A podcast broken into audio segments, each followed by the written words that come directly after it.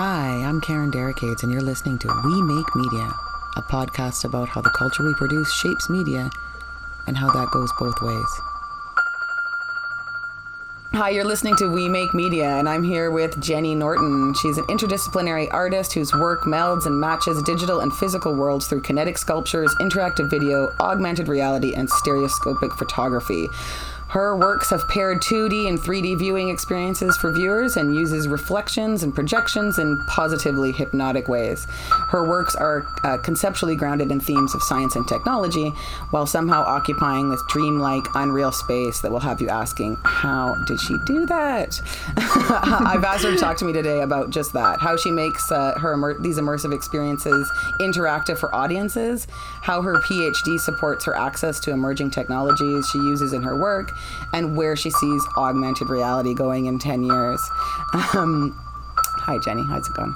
Hello, thank you so much for having me on your podcast. Mm, it's my pleasure. Uh, Jen or Jenny? I don't mind either. The E is actually just because there are many Jen Nortons out there. At least, uh, I think in Canada and the United States, Jennifer was the most popular name between 1978 and 1982 or something like that. So the E is definitely a practical use for me. That's so funny that you say that because so you were born in, in between those years, which almost everybody I've spoken to has been. So am I, which is a micro generation called the Xennials, mm-hmm. right? And that micro generation stuff keeps coming up more and more with me and the young people I work with because they're like 15 year olds to be like, these 10 year olds in TikTok. And I'm like, what? Uh- we have this kind of unique thing that we bring to the world of the internet of remembering before, yes, especially on the yeah. research piece in terms of accessing all the things that are out there now online. Um, I find that that's a very different relationship than than young people I work with who just take what the algorithm and the first five pages um, give them. Yep, there is definitely a, a, shift for me between looking through an old encyclopedia and looking at Wikipedia. So it's actually, I think, as you're saying, a very unique place to be in because I just turned 40 and I feel like as I was exiting my teenage years, I was becoming more and more dependent upon researching things through the internet. So I think just having that sensibility often informs my practice. Like I have made several works about the housing of old physical documents and having a one-to-one connection with the, the thing that you're holding the object that you're looking at and how to have access to that. And then having something in which like a cloud where many many people can access this at once and like the difference between that type of accessibility to information and what is maintained and what becomes accessible and who can do that. So it's something that is quite important to a lot of the work that I've made. Yes, yes, I would definitely want to talk about that more with you. Yeah, because I, I, have the same. Well, I mean, I used to make collage stuff. I used to go to the Toronto Reference Library and go through their image libraries before workshops because I went to Culture Jam like monuments and like high art and like stuff like that. So I would go and I'd photocopy for hours and the search way was very different.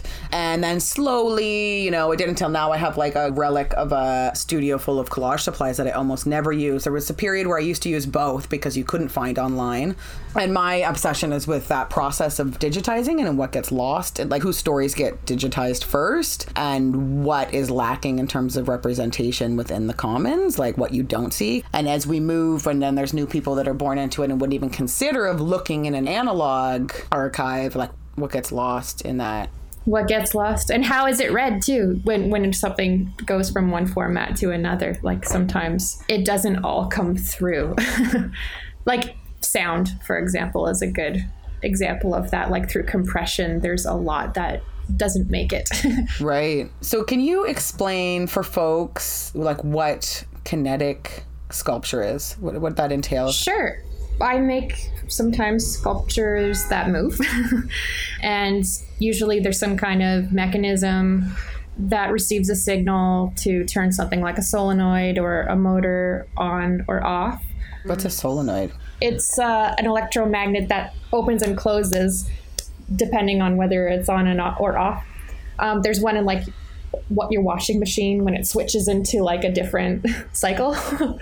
but there's lots of examples of solenoids like in doorbells and stuff like that. But I used one in, in a kinetic sculpture that used an audio signal from a VHS tape to simulate banging. So it was a kid locked in a locker that was like begging people to help her out of the space and I placed it within a bunch of other lockers. So it was just this one. And then you would see the person peering out of the vents of the sculpture.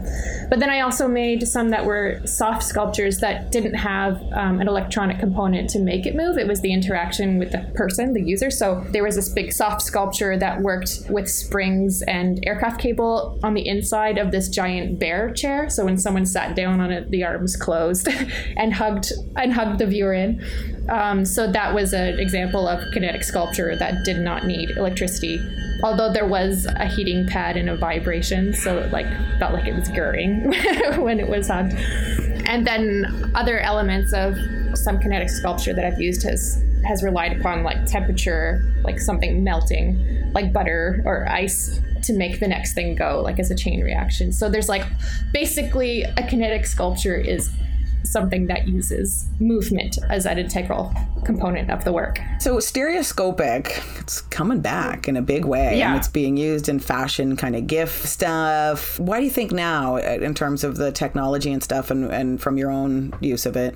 it's really interesting because some of the technology is really old like having you know two eyepieces like just dividing the vision like using a, a cardboard add-on to your phone for instance that just divides up to a split image and with the proper lenses can make uh, a stereoscopic image appear. But i think which is essentially a 3d um, yeah just for folks who yeah. Yeah so like your conventional video channel is monoscopic meaning that there's one image that you're looking at and it is on a 2d plane.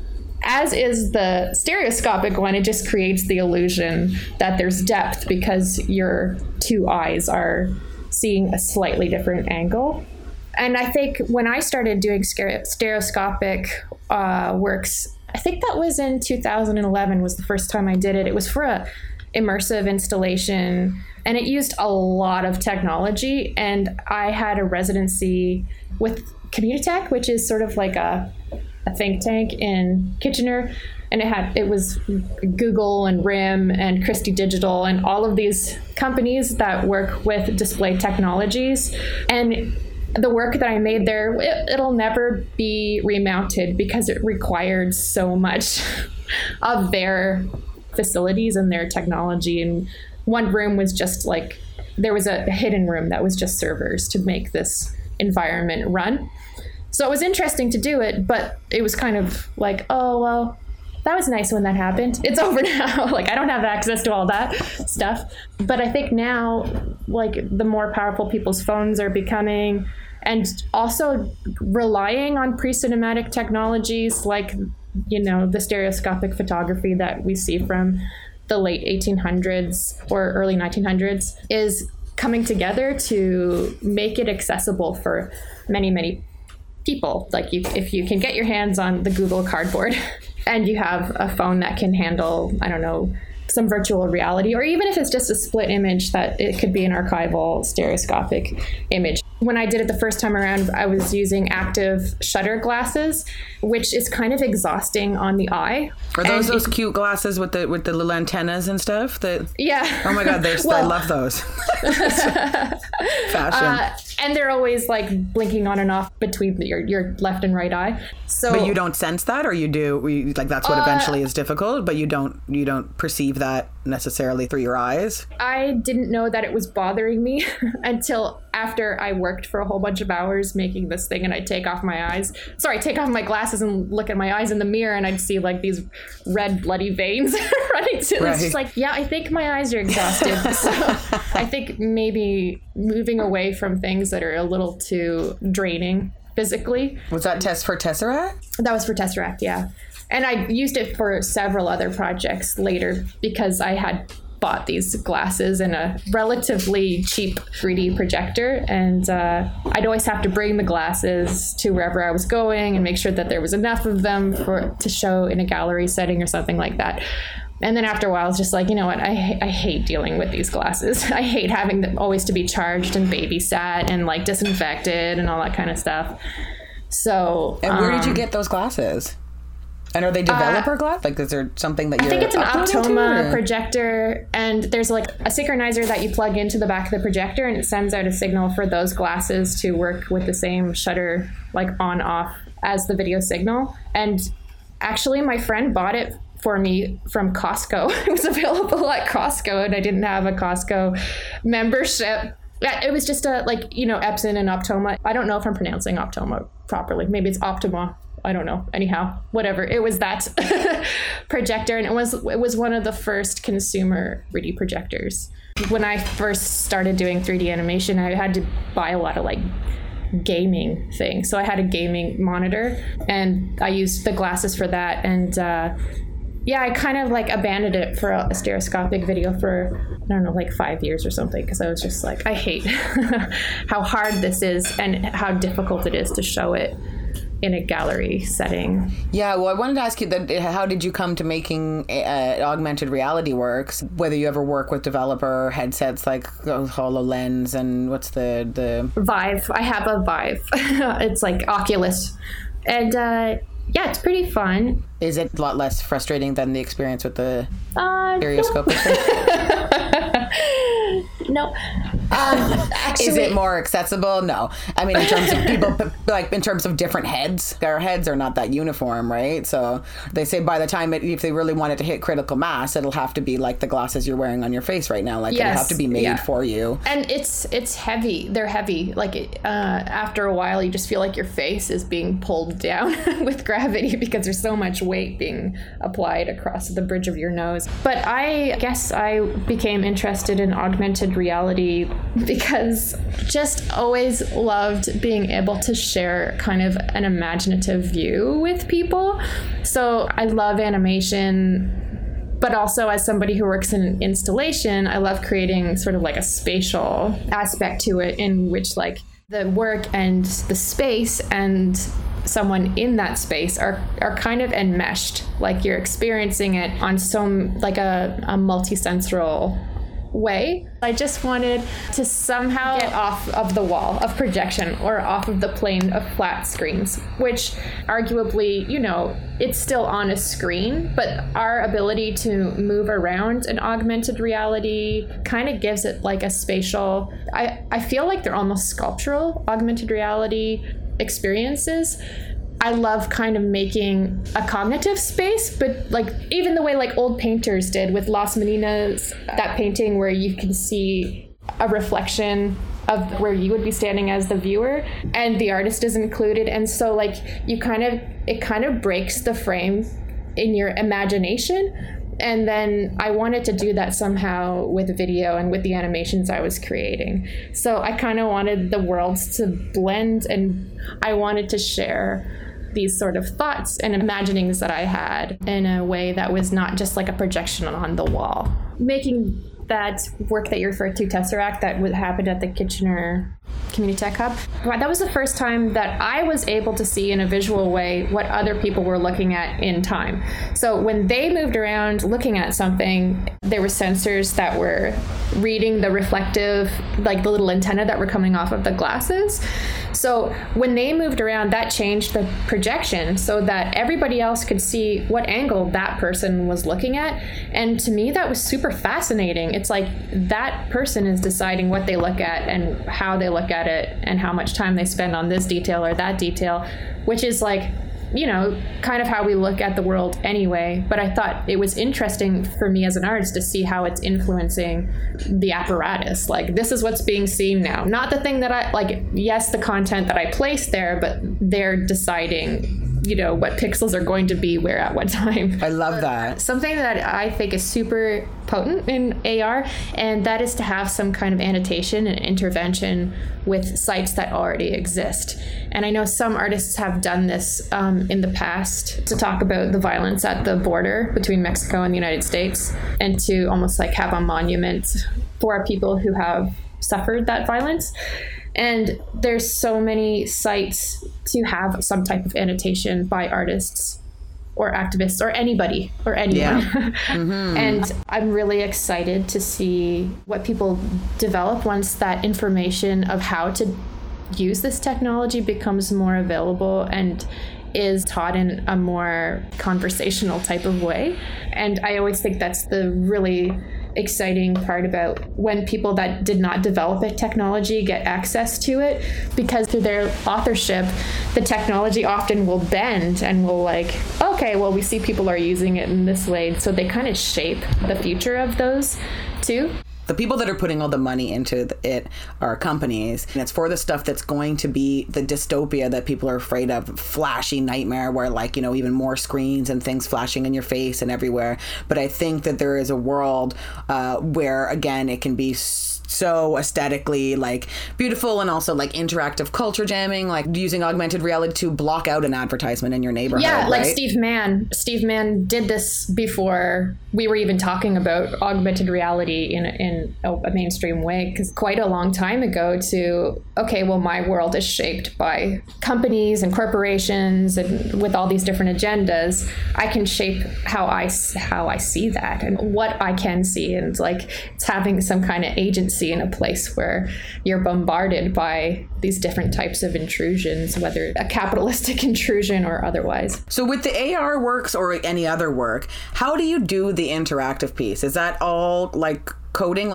Coding helps you get there, but there's a lot of, say, just for Unity in the asset store, there's a lot that has been coded for users. It's like uh, Lean Touch allows a lot of interaction that's done as an add-on. That's just like, oh, I want it to be able to turn when the person touches it and uh, touches the screen and drags. Like to do that through coding yourself would take a lot of searching, at least for me, because I'm not a coder. I'm learning to code through like taking a little piece from this forum and a little piece here and like Frankensteining it all together to get what I need to do.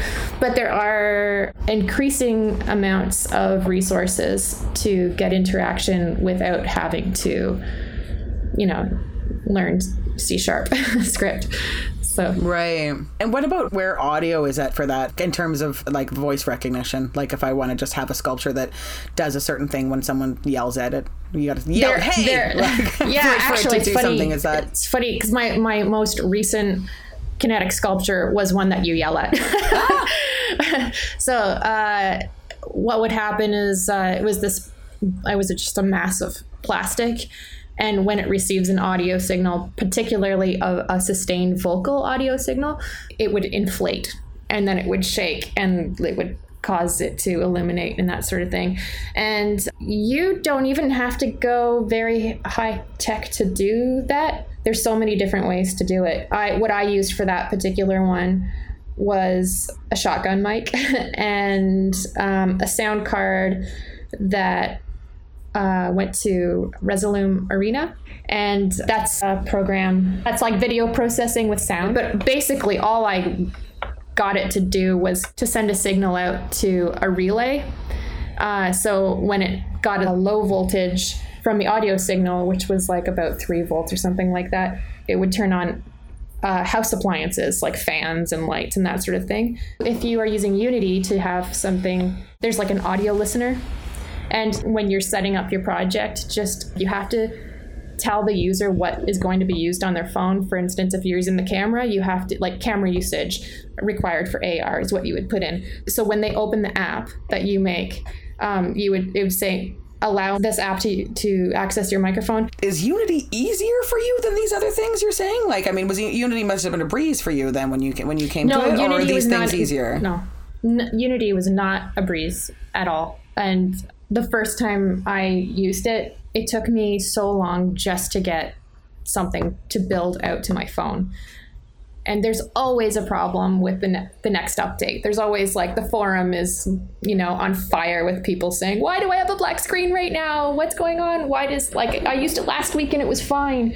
So no it's i don't want to give the illusion that any of the things that i am using came through me just having a knack for it i'm just getting going on interactivity like actual interactivity in augmented reality and also just getting going with sound. But I learned all of this simply by watching tutorials online. I, I, have this desire. Although I'm not the person to do it, but I'll just put it out there in case anyone does. And I want it to be like a friendlier forum, a friendly forum, sort of that is free and um, it's not a place for people to impress one another with speaking in esoteric terms. Like this is like i want i have this project. I don't know how to do it. I'm working with this thing. This weird problem is happening. Because i see a lot of hostility towards people that don't have the right terminology or the ter- or not even the right terminology the terminology that the forum expects and, and wants. You're asking the wrong question. You're like, thanks for not answering my question and shaming me. Yeah, and not just the one snide response. There's like 20, and it's like, oh, come on. They're just having a problem with their project. Like, lay off. Yeah, I find that in a lot of the tutorials that I've taken to try to learn how to use Unity and all that kind of stuff, sometimes it's like sped through and spoken in a way that is so difficult to understand. And then you get somebody who's like super conversational and they're just talking to you about it in a way that is really relatable. And then suddenly all this stuff that was super mysterious and se- seemed like it was relegated to esoteric knowledge of like computer engineers or something. And you're like, oh, it's just that. Okay, then I can do that. but it's just that I really appreciated when I finally found some voices that were speaking to me in a way that I could understand in a practical application. And, like, for instance, when you're learning fractions, it really, really helps if you've done things like baking, or maybe you know how to uh, play music in a certain time signature or something like that. And then there's some kind of like real world application of these ideas and the and the equations that are being used which when you just explain it it's really really hard to grasp. And it almost like keeps a lot of people out of using so many different types of technologies and to like become a voice that is part of that um, community. So it keeps a lot of people out but once you just have a bridge that's like, okay, this is now demystified because we're just talking about it as something that we can do together and like instead of speaking in in a way that is only relatable if you've studied in a certain manner. So I just find like having accessible language and just talking to the human that's before you or like even if that's imagined what you're speaking about is precisely why I love working in high school workshops sometimes when uh, I've done that through TSV a couple of times or working with first year students and in workshop context because when you haven't made something yet using whatever medium it is, you have the most amazing ideas and they're so fresh and they come out of all over the place and all like these accumulated experiences um, that can sometimes be filtered out after you you've been doing something for a long time.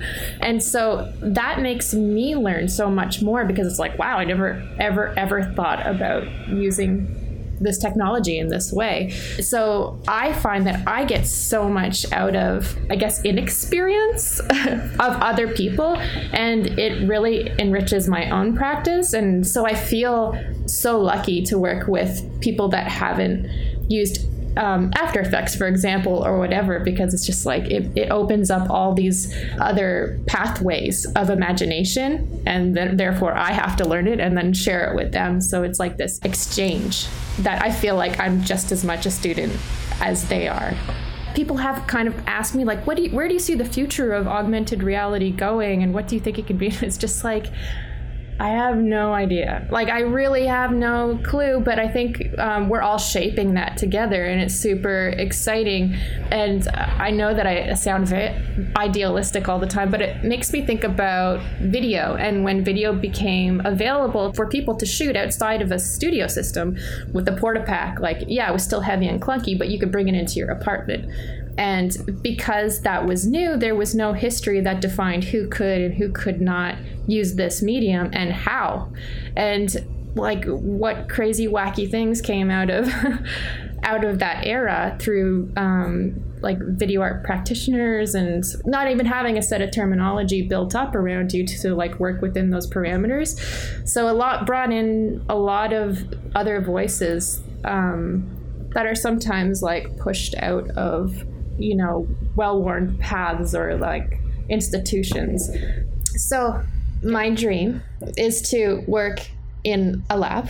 Uh, I love teaching, but I don't love grading. I don't love doing that to people's hopes and dreams and in a in a media lab yeah in a media lab or or a media lab slash research lab for different technologies and maybe working like between departments, maybe like a psychology department that's studying perception or something like that, like some kind of amazing. When we're in school, we have access to all these resources. Then you finish school and you're like, ooh, it's tough out here. And then, of course, that can affect the things that you do because the things that you have access to. Sometimes you have to go to a department outside of your own for instance, I, I'm in the visual arts department at York University, and I went through the cinema department to get to use um, a soundstage to shoot a video or you know like there's different resources but luckily when you're a grad student you can kind of move between those as long as you get permission through the director of whichever department so i it's been really amazing I've always appreciated the time that I have at either as a master's student, even as an undergrad student, and now in a PhD program. That um, it's really made my work possible. Not even just from accessing uh, space and equipment, but also as a source of income. Mm-hmm. Right it's been really really great right um, in terms of um, getting funded as a yes. master student or whatever yeah that's great that that's facilitated that for you as an artist because yeah like we need that especially when you're doing such amazing experimental like stuff that yeah i can only imagine uh, the process must involve all kinds of you know studios and then inside the computer and then out in real world and then you know like uh, things that you just there's no way you've got those at home uh, in your apartment you know? Right yeah. And i mean when i do when i do work outside of those uh, you can kind of tell when my my kinetic sculpture is like this one's all made from garbage. So like, this i have a lot of garbage uh, a lot of installations and videos that use discarded coffee cups and bottles and plastic bags and things like that but yeah, it's really nice to be able to have uh, that. I mean, I also rely on funding when I'm like through whatever i can't there's no municipal funding in guelph for uh, artists but when i was in toronto like tic and yeah that's that all helps too. And then freelance i've done so much freelance work. I've made plumbing videos and like what? all over the place. And i i worked as a clown throughout my masters and a stilt walker. Ooh, wow. Actually i finished up my undergrad as a stilt walker and a clown. There's a lot of money in stilt walking. Sometimes, you know what? I used to work for this circus. It was zero gravity circus, and it was a good job. It was a nice job. so I worked at birthday parties as a clown too. So traveling the TTC in full clown makeup and everything. Oh my god, like, I love it. It's good that there is um, that it's a decent wage because it takes a little bit of courage yeah. to do that. Where do the works, like the interactive works, like live their best life? Like where do they where are they best received and experienced? It's a really good question. I don't I haven't done a lot of things outdoors because of electronics and rain and wind and that sort of stuff. Although I have seen some really amazing artworks by people that did have it outdoors and it's like David Rokeby's Very Nervous System, for example, a space and it has been installed outside. And when you walk through it, the space, there's nothing to be seen, but you hear different instruments. So if like you hold your hands up high, you might hear like a harp or something. And then if you bring them down quickly, you might hear like uh, Wow. um, a glockenspiel or something. I, there's just all these different instruments that are accessed through different points in space. And you're hearing it without headphones. You're hearing it without headphones. So you're having a unique experience right beside somebody else who's having a, their own unique experience and no headgear. yeah. So when you come, if you're walking with people, you would make the sound composition together. And uh, I can't remember the year that this was made, but it, it was at a time when almost nobody was doing this. And like, I think David Rokeby made his own camera to do this.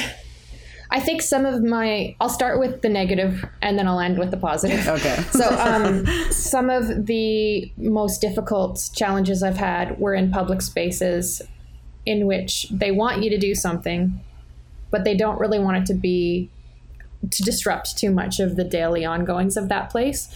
So, like for instance, the t- like, oh, it's here right now, but we're going to move it later, and it's like, yeah, but it's specific and it needs to be in this place because this is what it was designed for, and then it gets moved, or like the sound always gets turned off or something, and it's like that's part of it, but it's like, oh, well, the offices are over there, and it's like, well, maybe we could have thought about this before.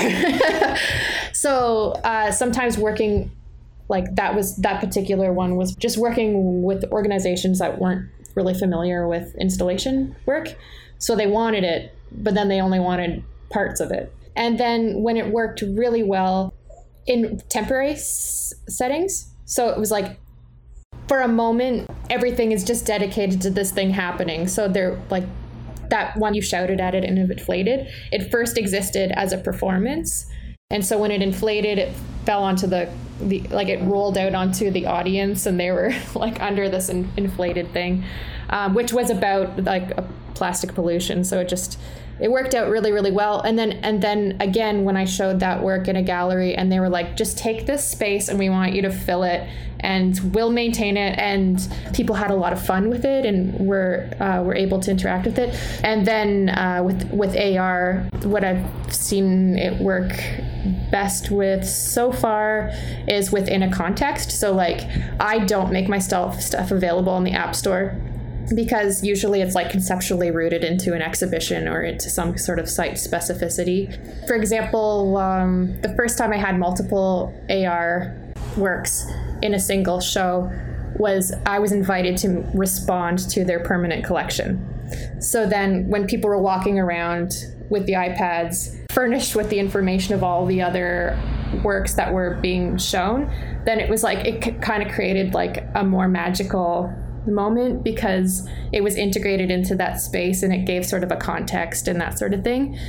And uh, my my AR stuff was throughout the gallery, and it was sort of like a neat little point of discovery here and there and I'm about to in next March have some outdoor AR that's a part of like a similar idea. It's rooted within this context. So like I guess that's kind of But like you were saying weird. up, you don't do it. You don't put it up on the App Store. No, I don't put it up on the App Store because uh, I did for We're talking about very like taking your app from Unity and then like going through the process to get it on the Apple Store and like apps or whatever. yeah. So I have done it in the past. Right. but it, like it just made no sense. so it was like this abstract form, and it's like somebody's expecting to get I don't know like a dancing mushroom that you know blows bubbles into the air, and then they get this like weird contemporary art thing, and it's just like this doesn't make sense here.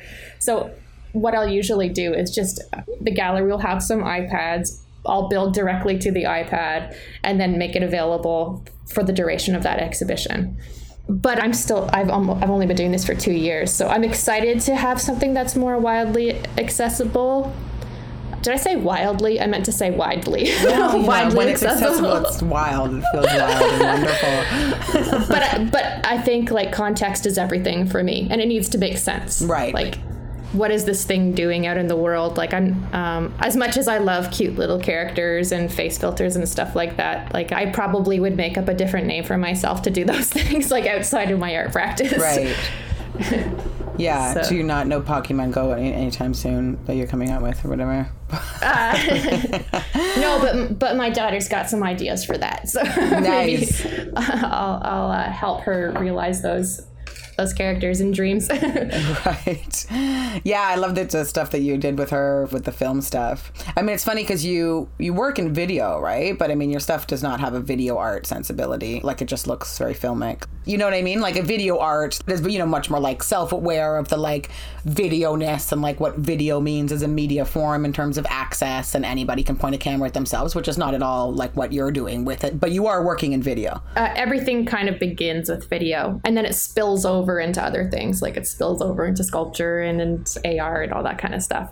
And uh, the first video that I made that was shown in like a non-student context was very much the head and shoulders frame of that you would see of er, like 70s video art but then i made it so my eyeballs exploded so it was sort of like it was it was informed by those histories but then this like nerdy software fanatic came out always comes out. And i think it's just part of me like that thing that i was point like speaking to earlier that i, I some i sometimes feel like i'm such a nerd. Like i'm such a like uh this is where the cheesy part comes in. It's just like i imagine this thing and i really want to make it happen. And like i just use technology to kind of help get it there and it's it's like yeah. i feel like the I feel- art world has like warped our minds maybe a little bit because I'm not sure how how cheesy or wrong that you know like I mean it's I maybe think I'm sensitive to it, like because I always Yeah. worry that I'm being maybe a little illustrative or right or um, literal or yeah what's the purpose yeah. or yeah yeah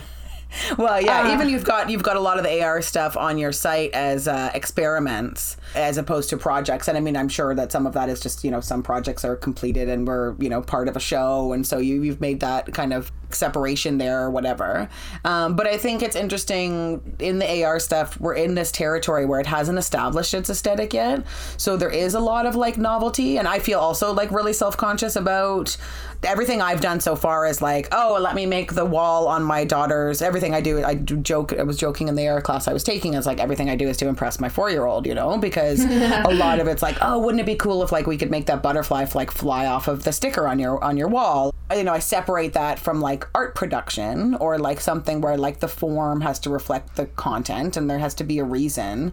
I mean, and correct me if I'm wrong. Like maybe that's not what you're doing. You know, maybe I'm projecting use of projection. Um, and I'm slowly getting to to a place where I think I know what I want to do with it. But I'm also having fun with the stupid stuff, you know. I do like to impress my child. yeah yeah and uh, it's funny that um, you said to impress your your daughter uh, sorry your, your daughter is that uh, the first AR that I was successful with was using a target image that was my daughter's drawing. Ever since she's been very, very small, I have been pretty public about, yeah, this was inspired by my daughter tearing up toilet paper and putting it on the vent and watching it blow away. And then I made a video installation in which these houses were made out of paper and they blew away. And as women, we often feel that we kind of have to hide those integral aspects of our lives that are so meaningful to us. And I guess a while ago, I just decided not to care anymore what people think about my inclusion of my personal life in things. Like the personal is political, even if it's, Well, it's whimsical radical. It's radical times. to do that, especially within the art world. Yeah, people don't like you to be a mom. like, people don't Yeah. tend to like you to be anything else but some vision of whatever self-sustaining like living off of i don't know what going to openings and you know like so many creatives I know and some of the best parents I know or parents I you know admire their parenting or whatever said that to me when I was pregnant and was worried about these things. Like no like it's going to totally mess with your time and your brain and whatever for a while but like it's also going to give you a lot of creative uh, inspiration. Men i've noticed that like men like to put in like a twitter or like an like bio or whatever that they are like educator, like na na na, father, whatever. I was like, women wouldn't don't do that shit unless their business is based on being a mom because they're like that's like putting a target on my. You know what I mean? Well, I'm going to tell people I'm a mother so I can be undermined more. Like like I don't. Yeah, you know. Yeah. So it's kind of interesting. like, yeah, and it's like really novel. It's really novel or something like, oh, good for you, good for you. Yeah, exactly. They want to say it because they're proud of it and because yeah, there's there's accolades to get in it and being a proud dad, but like being a proud mom, like watch out. It's really hard to talk about it with people. When I became pregnant, I also moved away from Toronto so I could save money and have like a studio. That was the goal. and uh, I also turned 30. So it was like moving away from Toronto, becoming a mom, turning 30. And when I would visit back again, I was like, wow, people are acting funny today. And over time, I realized it's like, oh no, they don't see me the same way anymore. and so, like, there was this renegotiation of like how I even fit in anymore.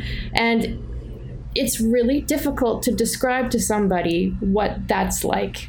So I cared for a while about, you know, I'm still really serious and da da da da. And then it's just like, you know what?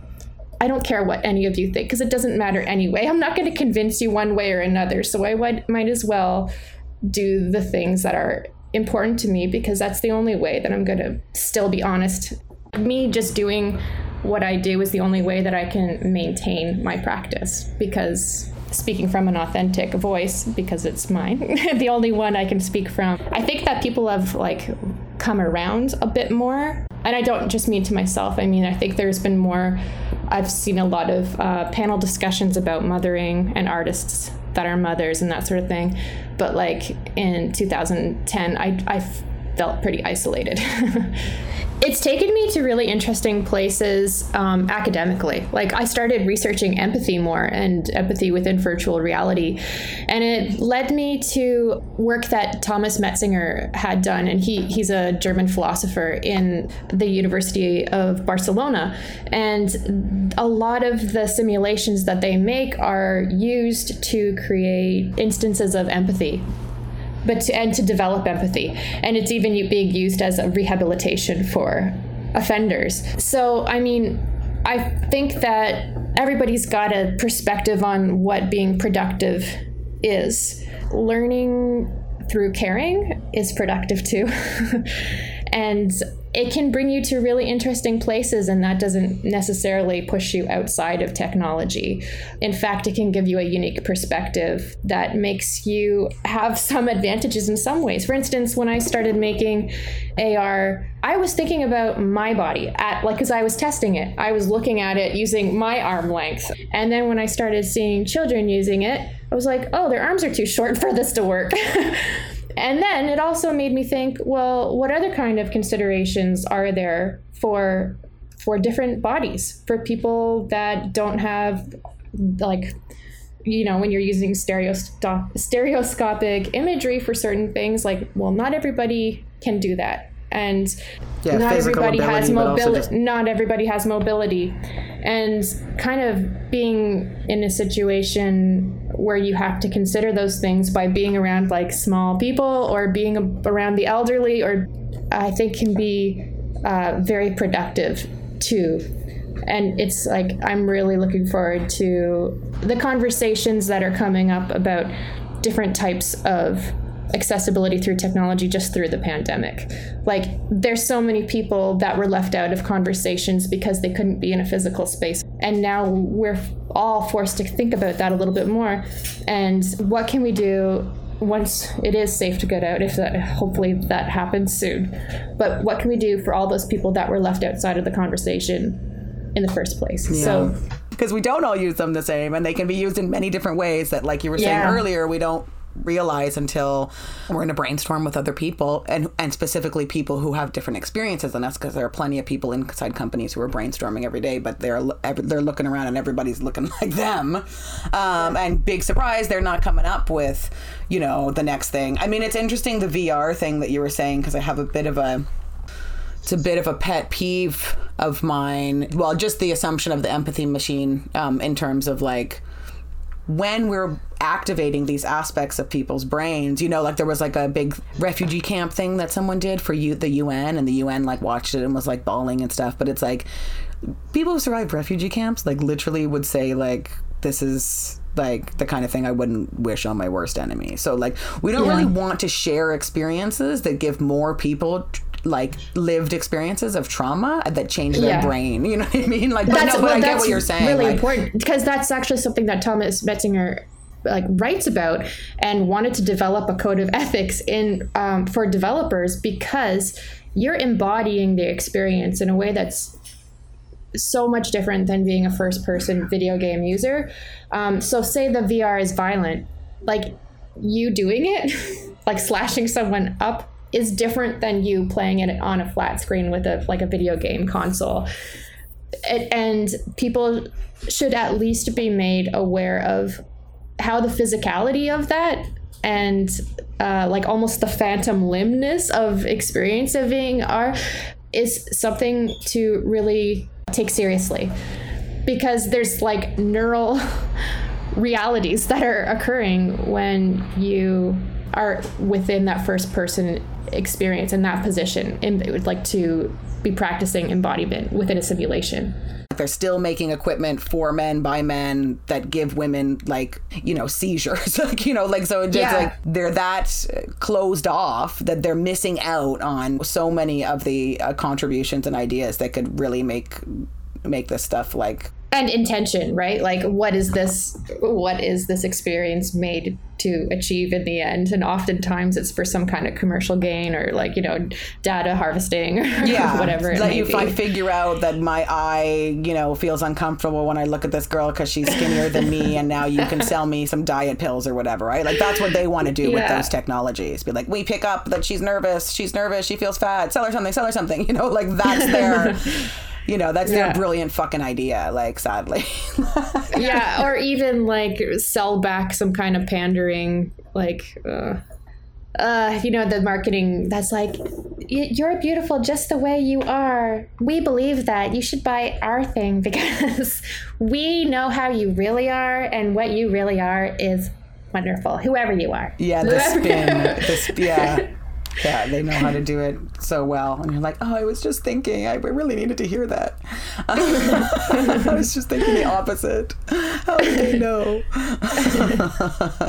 But yeah no there's so much potential and, and and therefore like so much so much danger in the wrong hands. The article that i was talking about critical role of artists in advancing augmented reality. She talks about it historically in, in the ref, in reference to film and stuff as well and that people had these same attitudes right? That it was like frivolous and like all about the, the moving image and couldn't you know didn't get its footing in terms of as a storytelling medium but just like whoa like you know that just kind of get Yeah. past that that whoa I wanted to ask you a bit about your interest in science and technology that's obvious in your work and that really connects the, the form and the content. there was two things I wanted to be before I wanted to be an artist, and one was a dentist. And I know that's weird. Uh, that I had four teeth extracted at once, and it's like, no, no, I don't want to do that. it's like, and then the next thing I wanted to, I actually, I wanted to be an astronaut. but uh, I did. I was. Uh, I just failed so much in high school. Like I failed math. I don't know how many times and um, it wasn't in the cards for me.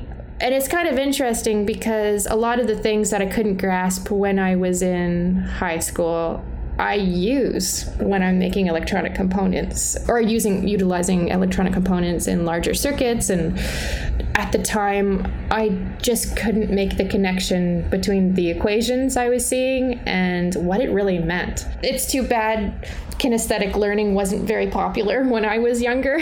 I find it very useful when I'm teaching something, whether it be software or how to assemble a circuit. And even just working with my daughter homeschooling and before that with math and it's like, well, you know when we're when we're baking and we it's only a third of a cup, it's because it's divided and it just gives it like a real world visualization that like really helps. So I was always drawing, but you know, I always thought about the universe and I would have loved to have taken physics, but I just couldn't get past the math to get there. So I read a lot of books um, on physics now. it's just something that I'm interested in. And uh, I think also just looking at the history, when I was, I bought a very introductory book that kind of gave the history of physics from you know Galileo to to now to quantum physics. Actually, it even predated Galileo. But then in that history, it was talking about a lot of people who who had to work covertly. And their discoveries led them to some type of punishment or ostracization, or uh, people that had to work under a pseudonym. And that was really, really interesting for me because it was people that were working within a small confined space under some kind of duress or something, um, secretly pursuing this passion. And that was riveting to me because it's like people are discovering the workings of our physical worlds and it's such a huge contribution to all of us. No one was valuing it either because, you know, they were not someone who was allowed to study or that the ideas were too radical that it's like, no, that's going to that's going to debase our current belief system and we can't have that. So What's the book? Black Bodies and Quantum Cats. That's what it's called. Uh, it's by uh, Jennifer Ouellette. That was something that I read like in my undergrad, and it always kind of stuck with me. And then just researching more about certain ideas in quantum physics and like the people that came to those theories, like and how much resistance there is, and how like there's so much animosity towards these ideas um, so at times that led me to that project that i think that you mentioned before with the scientists who were working and uh, had to fight for their authorship of their work well it's very cool too in, in, in unity that you can actually like mimic physics or like you can make things have the physical the fit the yeah I, I mean, using the right terms. when yeah. I started doing uh, 3D animation, I started learning about things like Boolean. I think I heard about that in math once, and then seeing that like they were using things that actually we use for many many different things like resistance, air drag, but just like figuring out all of these things by simulating a world actually informed me about a lot of the physics that are, are utilized for things in our actual world. I found that super fascinating. And yeah, in Unity too, like you can you can make something that interacts with your movements and reacts to your is responsive to your movements in real time because it's it's like taking those equations that are units that we actually measure things in, in our physical world so that's like so i think that that's super exciting have you ever seen that i think it's I think it might be TVO because I do love them. but I love TVO and I miss TVO. I don't have TV anymore. you can watch a lot of their stuff online now for like since a long time. They have like the Doc Zone. They do great stuff on the Doc Zone. I love the Doc Zone. Oh my god, it's called Math. Might be just called Math or Maths, and it's a documentary series about whether math was like discovered or created. It's interesting, mm. like it talks about, yeah. like, yeah, like, is it always there and we kind of figured it out, or is it a way that we order the world, kind of understand the world? It's very, very interesting. Yeah.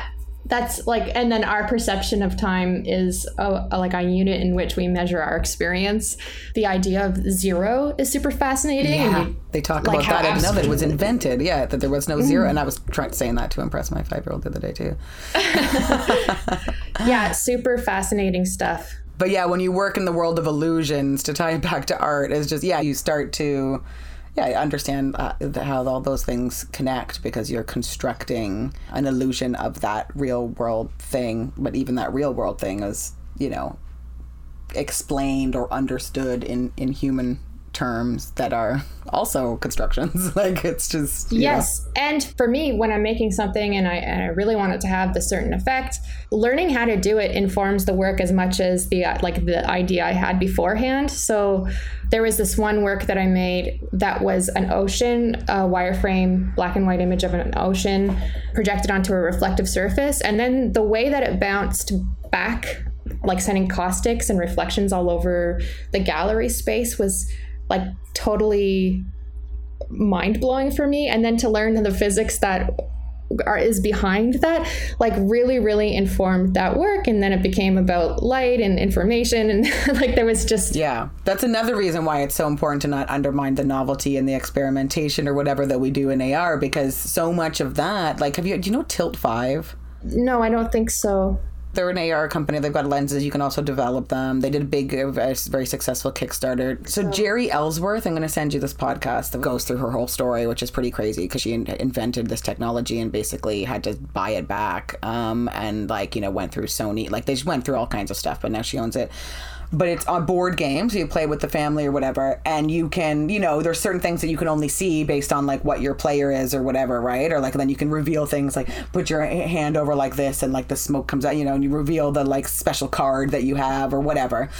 But the way that it works is projector based, right? And basically, the way she discovered it is she was working on some lenses. She did something wrong. She put something in correctly, and there was a mirror on the other side of the of the lab, and it reflected in a certain way, and it made this like hologram. And she was like, "Oh." And so that's what you know what I mean. Wow. Like all the science and tech and the exploration and the artistic exploration and the conceptual Yeah. exploration are so important. We don't know how important they are, but in ten years we'll be talking about like hey, that silliness was like really onto something. Like McLuhan says about, you know, artists having seeing things because of this interconnected way that we work. So funny, I ended up making a huge reference to McLuhan in that installation I just described to you with the water. There's this like scene with the light bulb, and then it was very much about he always uses the uh, light bulb to describe the medium as the message. And uh, yeah, he really defined so much so early that like we just needed to get there to understand what he was talking about. we had to catch up. I've been ending my podcast with this kind of little lightning round of questions, just this or that uh, kind of questions. Um, Instagram or Twitter? Instagram for posting, Twitter for reading. Right.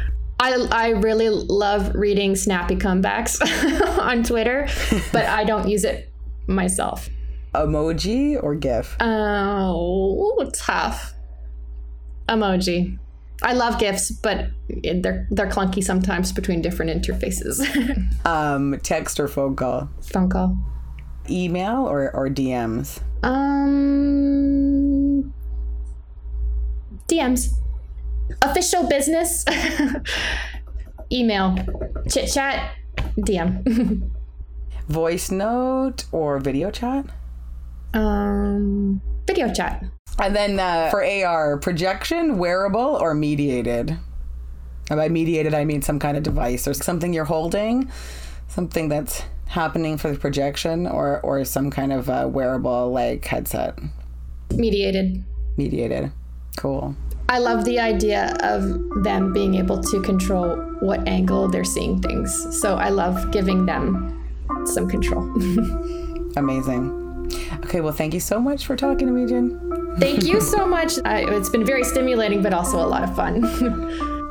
Thanks for listening. Come back next week for my interview with Specwork Studio and Performance Collective members of Tough Guy Mountain, who explore the absurdity of late capitalism by creating game apps. Until then, stay creative and do be artists. I'm trying to play it like Moana's